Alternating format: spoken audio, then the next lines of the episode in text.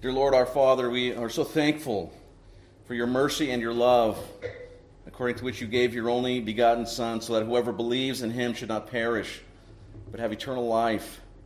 And we thank you, Lord, that Christ did not come into the world to condemn the world, but that the world through him might be saved.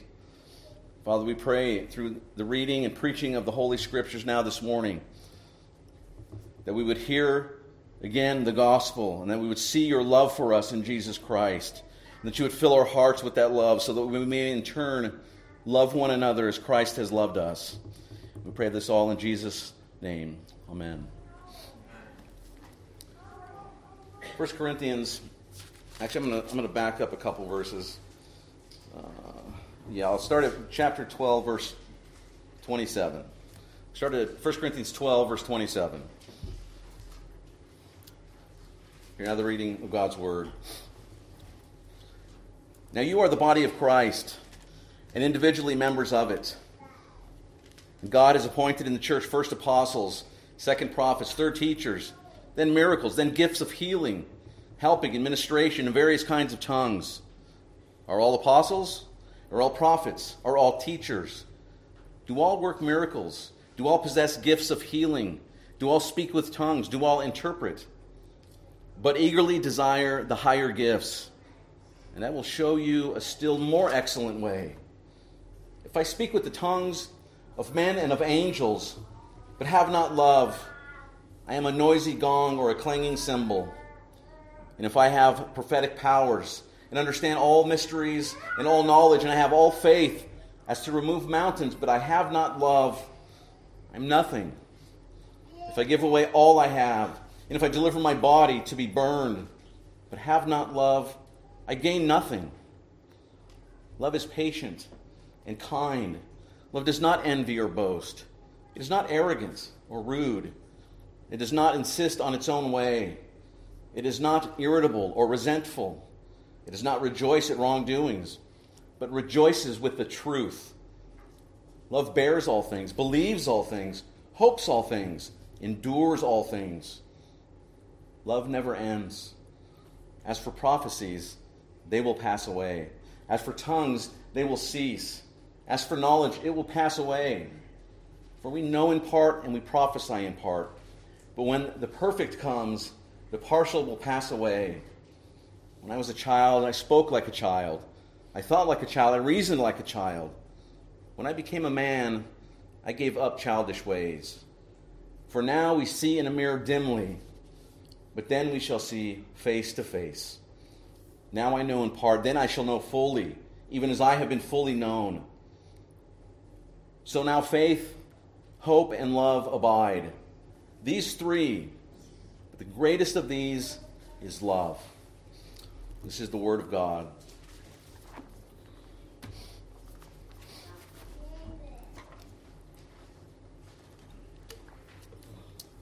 This is perhaps the most famous chapter on love in the Bible, the most famous and well known complete chapter. Uh, you may have seen this uh, chapter, 1 Corinthians 13, on greeting cards, uh, in stitchery and calligraphy. Uh, most likely you've encountered this chapter uh, at weddings, commonly read at weddings. 1 Corinthians 13 is uh, read on those special occasions um, where, a man and a woman are joined in holy matrimony. And that's what most people associate uh, 1 Corinthians 15, 13 with, is uh, uh, the chapter about marriage. Um, and they assume it's describing the love between a, a husband and a wife. But the truth is, that's not what Paul, under the inspiration of the Holy Spirit, had in mind. That's not to say that there's anything wrong with reading this chapter uh, to muse on love or at a wedding. That's perfectly fine. I will likely uh, read this chapter at weddings myself. Um, it's okay for that, to encourage uh, particularly married people to love one another. That's what love looks like. But those aren't the original purpose for this chapter. Uh, there was a specific reason why Paul wrote this, um, wrote these words to the Corinthian church, and it was to correct the problems that were going on at the church right? It's the first, and that's, that's the first and main purpose of 1 Corinthians 13. Uh, the first and main purpose is not that it's a dissertation on the virtue of love or a general essay on the topic of love. Paul here is addressing a specific problem, a real problem in the church at Corinth. And he's confronting the sinful attitudes and actions that have divided the church into factions. And his description of love here is to be interpreted in light of that particular situation. We'll look this morning as it naturally breaks apart this chapter. It's naturally arranged. We'll look at verses 1 to 3, the deficit of love. That is, what love looks, what, what, what things look like with, with the absence of love. Verses 1 to 3, the deficit of love. Uh, and then verses 4 to 7, we'll look at the description of love, that middle portion. And then verses 8 to 13, we'll look at the destiny of love. The destiny of love. Uh, as we've seen, as we have looked through these many weeks, um, uh, 1 Corinthians, uh, there was something, there was problems going on at the Corinthian church. And there was something that they lacked, something that was at the root of their problem, and that was that they lacked love. And the antidote to the problems that they were having in the church was just that it was love. And the absence of love is what led to the problems the, in the church in the first place. They yearn, remember, uh, or rather, Paul yearns with them. He eagerly presses in on them to pursue love, to earnestly chase after love above all else. And at the end of verse, uh, chapter 12, verse 31, he says, eagerly desire the higher gifts. And he's speaking of the gifts of the Holy Spirit. Remember, we had just read about this in chapter 12. And, and it's those things, those spectacular gifts of the Holy Spirit, that the Corinthians were captivated by. They were obsessed with those spiritual gifts. And they sought after those gifts. Particularly, they sought after the gifts that were spectacular and impressive that would set them apart above others, other ordinary Christians with boring and unimpressive, unimpressive gifts. But Paul says, earnestly desire the higher gifts. And then he takes it a step farther and says, and I will show you still a more excellent way, even than that. And so, the more excellent way that they should pursue is the way of love. It's the way of love. And it is that, the way of love, never ending love, that Paul goes on to explain. Love, you see, is more excellent than the gifts of the Spirit the Holy, uh, that they so desire. Love is better than that, it's better than the spiritual gifts. Remember chapters 12 and 14 uh, talk about. He's answering this, this issue of theirs um, about that's centered on the gifts of the Spirit. Chapter 13 is not, again, merely a sidebar that's disconnected from those chapters. It's not a departure from the, the topic of the, of, of, the spiritual and spiritual gifts, but it's rather a central uh, a part of what Paul is doing, what he's teaching about the spiritual gifts. So Paul's talking about the spiritual things, spiritual gifts, and he drops in chapter 13 right in the middle of that discussion because that is the key to what he's going to say. And it's really wonderful the way that chapter uh, 13 begins and ends. And we see this. It's, uh, it begins and ends by, there's this contrast that Paul is making between uh, that which is permanent and that which is temporal, what is temporary and eternal. Right? Between uh, the permanent nature and eternal value of love, contrasting that with the temporary nature and the temporary value of the gifts of the Spirit. Right, you see what he's doing there? Eternal versus temporary. But let's first walk through uh, what our first heading there, the deficit of love, and see what it, Paul's doing in the first three, cha- first three verses. Uh, the deficit of love. Uh, Paul starts here by arguing that without love, the gifts of the Spirit are nothing. They're nothing. And he speaks of himself theoretically to make a point. And he says, If I speak in the tongues of men and angels, but have not love, I am a noisy gong or a clanging cymbal. Right? And notice where he starts. He starts with what gift? Tongues, right? The gift of tongues. Now, why would he do that? Why would he start with the gift of tongues to put it in its place? Well, he specifically refers to this gift because this is the gift that the Corinthians were so obsessed with. It's a gift that they were seeking after and using to divide the church. Paul goes to the heart of that, their error, and says that if he could speak supernaturally in the tongues of men and even angels, he says. If he has not love, he's nothing more than a, a clanging cymbal or a, a, a, gong. And you can see how these words of Paul would have impacted, shocked the Corinthians at the church there. It's because they were judging their spirituality on the absence or presence of that spectacular gift of speaking in tongues. It would shame them. It would shame those who were doing this in the church, who had exalted themselves above others because they had this gift. And Paul uses himself, again, as a hypothetical example But what he's doing is he's getting them to see themselves in that example. And he's telling them that if they think they're really big stuff, if they think there's something special because they can speak in tongues, he says, if you don't have love, if you don't have love, you're nothing, you, are nothing that has lasting value. You may have confused and convinced yourself by, by way of your former pagan, pagan worldview that you were a top tier, super spiritual Christian. But if you don't have love, he says, you're nothing more than a noisy gong or a clanging cymbal. Temporal, finite, without lasting value. That's what Paul's doing in verse 1, and then he goes on in verse 2. And he says, And if I have prophetic powers and understand all mysteries and all knowledge, and if I have all faith so as to remove mountains, but I have not love, I'm nothing. I am nothing. See, Paul here is giving a list again of other sensational gifts of the Holy Spirit that the Corinthians were obsessed with. And he mentioned this list earlier in chapter 12, verses 8 to 10. And here he lists the gifts of prophecy, understanding all, all mysteries, and all knowledge. He says, If I have all faith to work all miracles, miracle working faith, even if a person has all of those supernatural gifts of the Spirit in the greatest capacity, but he has not love, he's nothing. And those gifts are temporal. Those gifts are temporary. They're finite. They're only for a time. They are of the sort that without love they are nothing. But what is love? Love is permanent. Love's value is eternal. Its nature is ongoing. And those gifts being lauded and sought after with such vigor no matter the high status of the person who had them. That person is nothing in the estimation of God in the absence, in the deficit of love. And he goes on in verse 3 If I give away all that I have, and if I deliver up my body to be burned, but I have not love, I gain nothing. Right? What praiseworthy actions to win the acclaim of man. Right? Giving up everything uh, giving your body to be burned as a martyr. What a claim this would have sought from others. I mean, would have given, brought from others. But in the eyes of God, without love, those things are what? They count for nothing. We see that the point of verses 1 to 3 is that it is love and not the gifts of the Holy Spirit or the praiseworthy acts of men, giving all that I have, extraordinary gifts, even giving the body to be burned.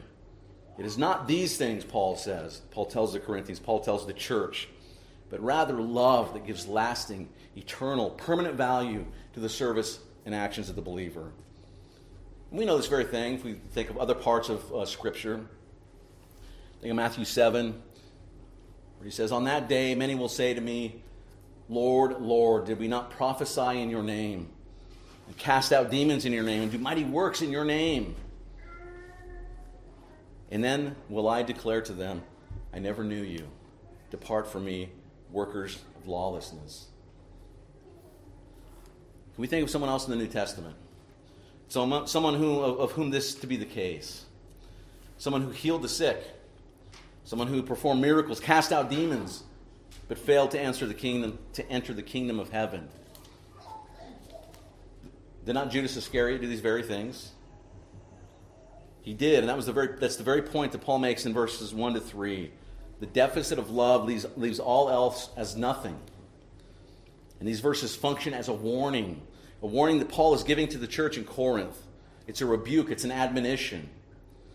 First and foremost, that is what this chapter is about. It's a warn. This chapter is a warning to them. It's not primarily a, a discourse on the subject of love for weddings or musing, the musings of romantics again, I think it's fine to be used as that. It describes love, it's what love looks like. But primarily, it's a rebuke on the, the Corinthian church because they manifested so grossly that they had failed to love one another. The absence of love, the deficit of love in that church. They did not love each other as God and Christ had loved them.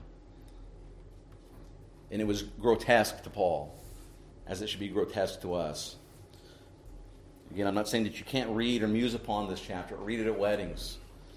But in the context that we find it, Paul is doing something much more than that. All the issues and problems at the church at Corinth, recall what they were. I won't catalog them, but here comes Paul, right in the middle of talking about their problems, And he nails it. He puts his finger on the root of the problem of theirs. It's right there. They lack love for one another. They lack the love with which God and Christ had loved them. 1 Corinthians, 1 Corinthians 13's point is to confront and correct those sinful, selfish actions and attitudes in the church. Was a corrective to them from that gross sin. And as we move on to the next section, verses 4 to 7, we need to see the overall point of what Paul is doing. Um, and perhaps you've never looked at 1 Corinthians 13 in this way. But I think if you do, you will see with new eyes that this chapter is lot what, what it's really about and how it fits into what Paul is doing. Uh, and this is section 2, uh, the description of love. Beginning in verse 4 Love is patient, love is kind. Right? See how, Paul, see how Paul begins the description of love with positive descriptions. Love is patient, love is kind. Patient and kind. Those are descriptions of God Himself. Right? Those are two of God's attributes. God is patient, God is kind. Right? How often can you remember reading the Old Testament, reading in the scriptures, and how often are, are we reminded in our own lives of the long suffering, patience of our patient, long suffering God? He is merciful, He suffers long. He is patient. He is good. He is merciful. He is tender. He loves. He is gracious. That's our God. He is patient. He's kind. And we see what Paul is doing here. He's not just describing love as an abstract moral virtue to be sought after. But Paul defines love in terms of the character of God himself. And why would he do that? Why would he do that? Why would Paul, under the inspiration of the Holy Spirit, do that? It's because he goes to, to God as the source and standard of love, the love with which we are to love one another. To love someone is to reflect the love of God to them, reflect the character of God towards them. To love someone is to treat them as God treats them for the sake of Jesus Christ. It is the love of God that is in Christ Jesus. Uh, we, we read this elsewhere. Romans 8 38 says similar, something similar. Romans 8:38. For I am sure that neither death nor life, nor angels nor rulers, nor things present nor things to come, nor powers, nor height nor depth, nor anything else in all creation will be able to separate us from the love of God in Christ Jesus our Lord.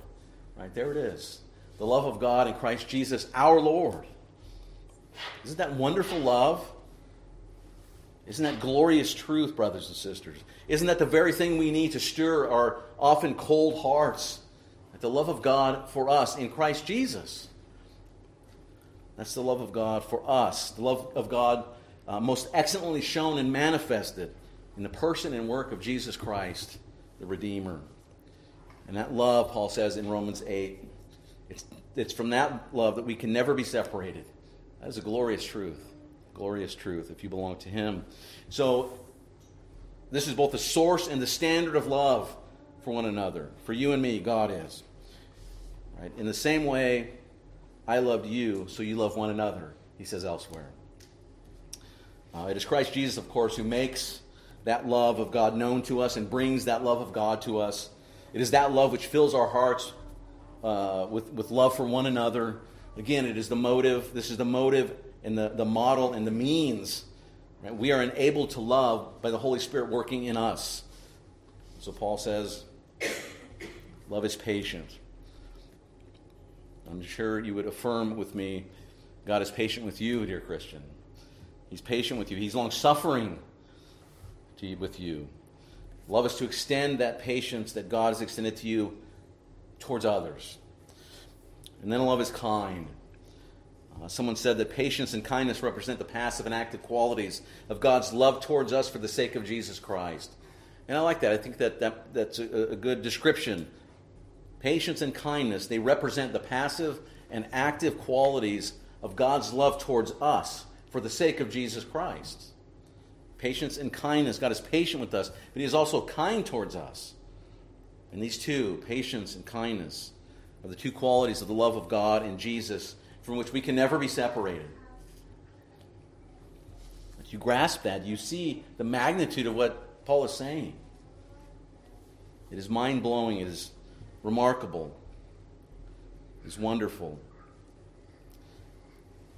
And as we have received his love, we're to extend that love towards each other. Love is patient, love is kind. Paul starts with these two positive uh, attributes, these two positive characteristics, characteristics of God Himself. And when he moves from those to this long list of negatives, explaining what love is not like, definition by negation. We continue with the description of love in verse, verse 4. Uh, after love is patient, love is kind, then he says, Love does not envy or boast. It is not arrogant or rude. It does not insist on its own way. It is not irritable or resentful. It does not rejoice at wrongdoing, but rejoices with the truth. Right? Love is not selfish. Love is not self focused or self obsessed. Love is not self seeking, which manifests these qualities uh, boastful, arrogance, rude. Right? And in verse 6 it says, It does not rejoice at wrongdoings, but rejoices with the truth. Right? And see there where, the, uh, where there's a contrast between the truth and wrongdoing. And this doesn't mean just agreeing with the truth, but love rejoices with the truth. And so we look at this list of these negative statements and we ask, why? Why this list of negative statements about love? Why, again, did the Holy Spirit inspire the Apostle Paul to define by negation, describing what love is not like? He gives two positive statements and then these eight negatives. Well, the answer is that if you get what Paul is doing here, then you understand that he is correcting the sinful attitudes and actions of the Corinthians, of the Christians at the Corinthian church. Paul's giving a list of their attitudes, he's giving a list of their actions and behaviors. Paul's admonishing them for what they have been doing and how they have been acting. And that's it, right? They, they have been acting envious they have been uh, envious and boastful and arrogant and rude. They have sought after their own way. They were resentful. They were irritable. And you remember in chapter 5 regarding the adulterous relationship with the man's mother in law. What, what, did it say there? They rejoiced at wrongdoing. It says they boasted in it. They boasted in it. And so Paul's telling them things that characterize their lifestyle are not what love is characterized by. And that's clear if we just read, the, read them into the descriptions. Right? The Corinthians were envious, they were boastful, they were arrogant. The Corinthians were rude, they were arrogant, they were resentful and wrongdoing. Those are all problems at the Corinthian church. And these are the kind of things that Paul has been addressing from the beginning of this letter.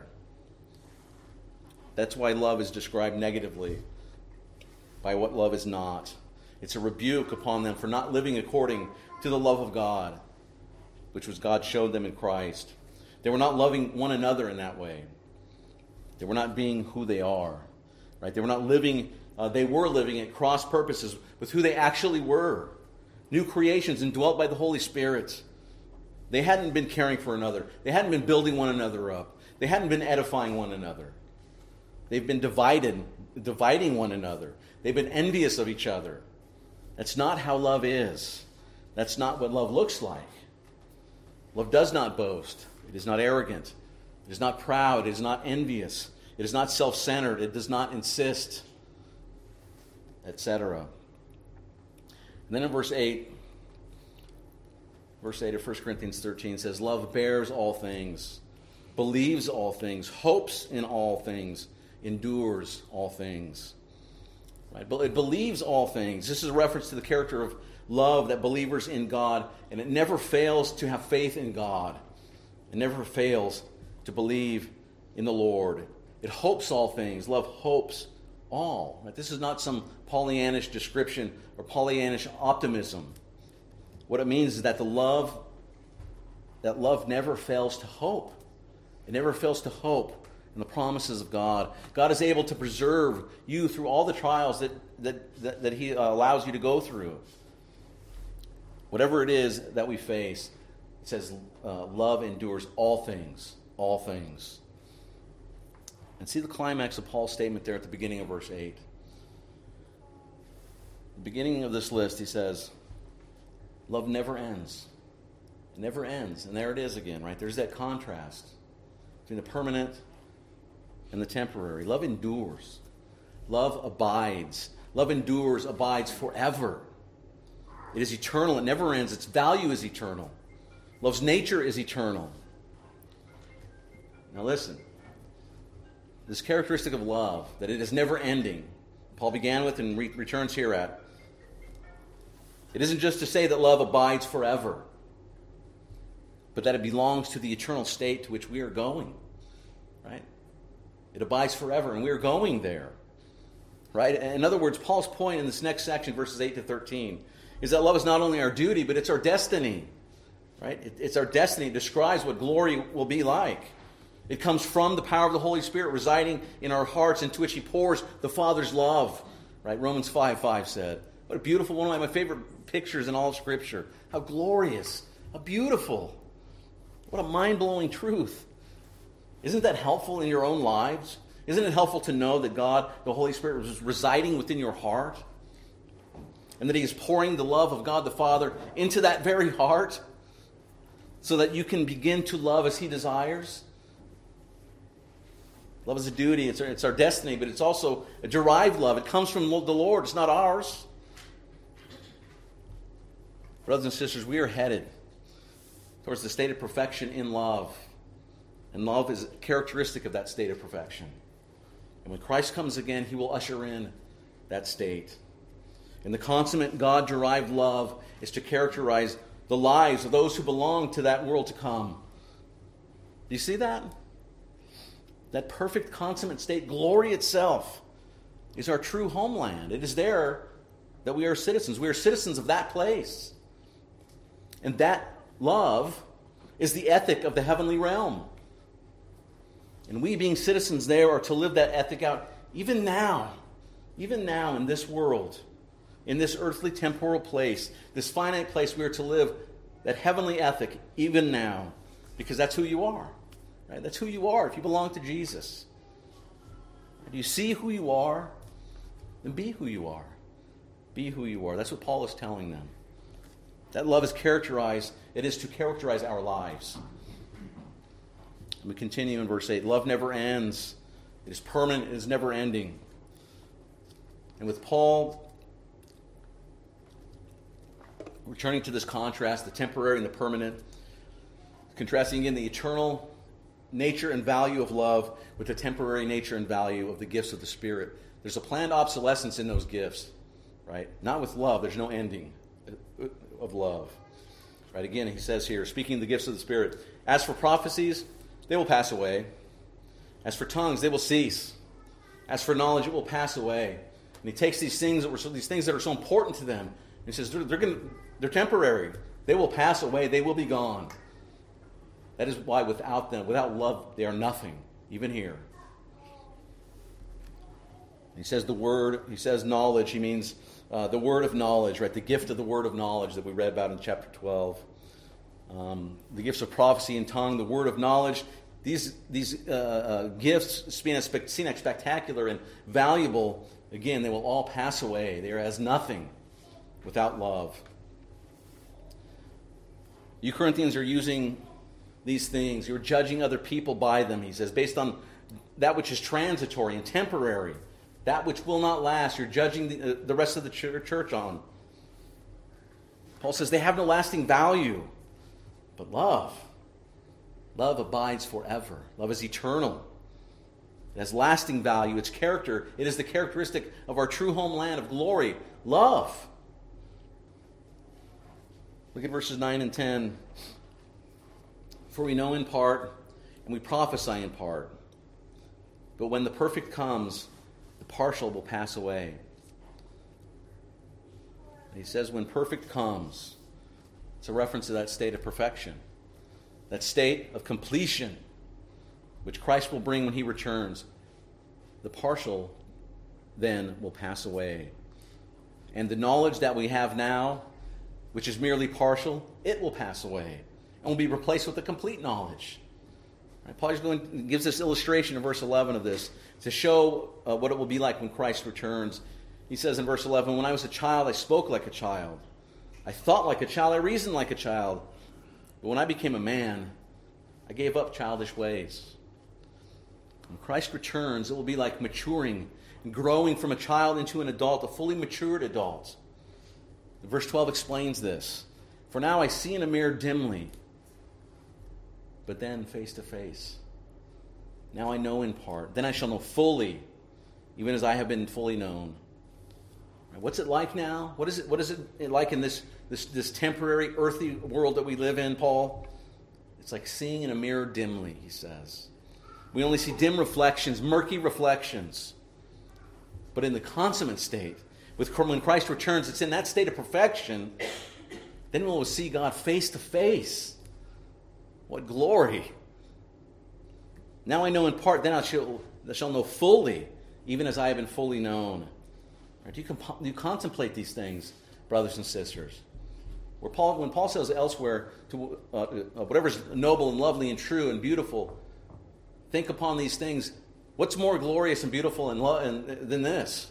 Right? 1 Corinthians 13. Do you fill your hearts and your minds and souls with the beauty and glory of the truth of God's word and his promises to you? Right? That's my question to you. Because I promise you, brothers and sisters, if you aren't filling them with something, someone else is going to fill it. So take time to fill your heart and your mind in consideration of these th- things that are eternal the love of God in Christ Jesus extended to you. It will give you joy and delight, and you will feel small before your mighty King, as you should. But you will be overjoyed, and you'll begin to comprehend the mighty and marvelous love of God in Christ. Profound, profound indeed. Of course, even then, we will not be omniscient, knowing everything. Paul's not saying that. We'll still be finite creatures. Nevertheless, we will know God in a new way, right? In a, different way than we know Him now. Isn't that amazing? We have to look forward to in glory a whole new way of knowing. Our knowledge of God will be a direct knowledge, face to face. Says beautifully. That's the contrast between now and then that Paul is making. Our knowledge of God now versus what knowledge will be like when he returns. He says, Now I know full I will know will know fully, even as I have been fully known. Well, let's wrap this up. We'll look at the last verse, verse 13. Verse 13 says, So now faith, hope, and love abide. These three. But the greatest of these is love. The greatest of these graces these, this faith, hope, and love, says Paul, is love. Right? As great as faith is, as great as hope is, love is even greater. Faith abides now. But in the world to come, we will see how. Face to face, he just said. Now we walk by faith, not by sight.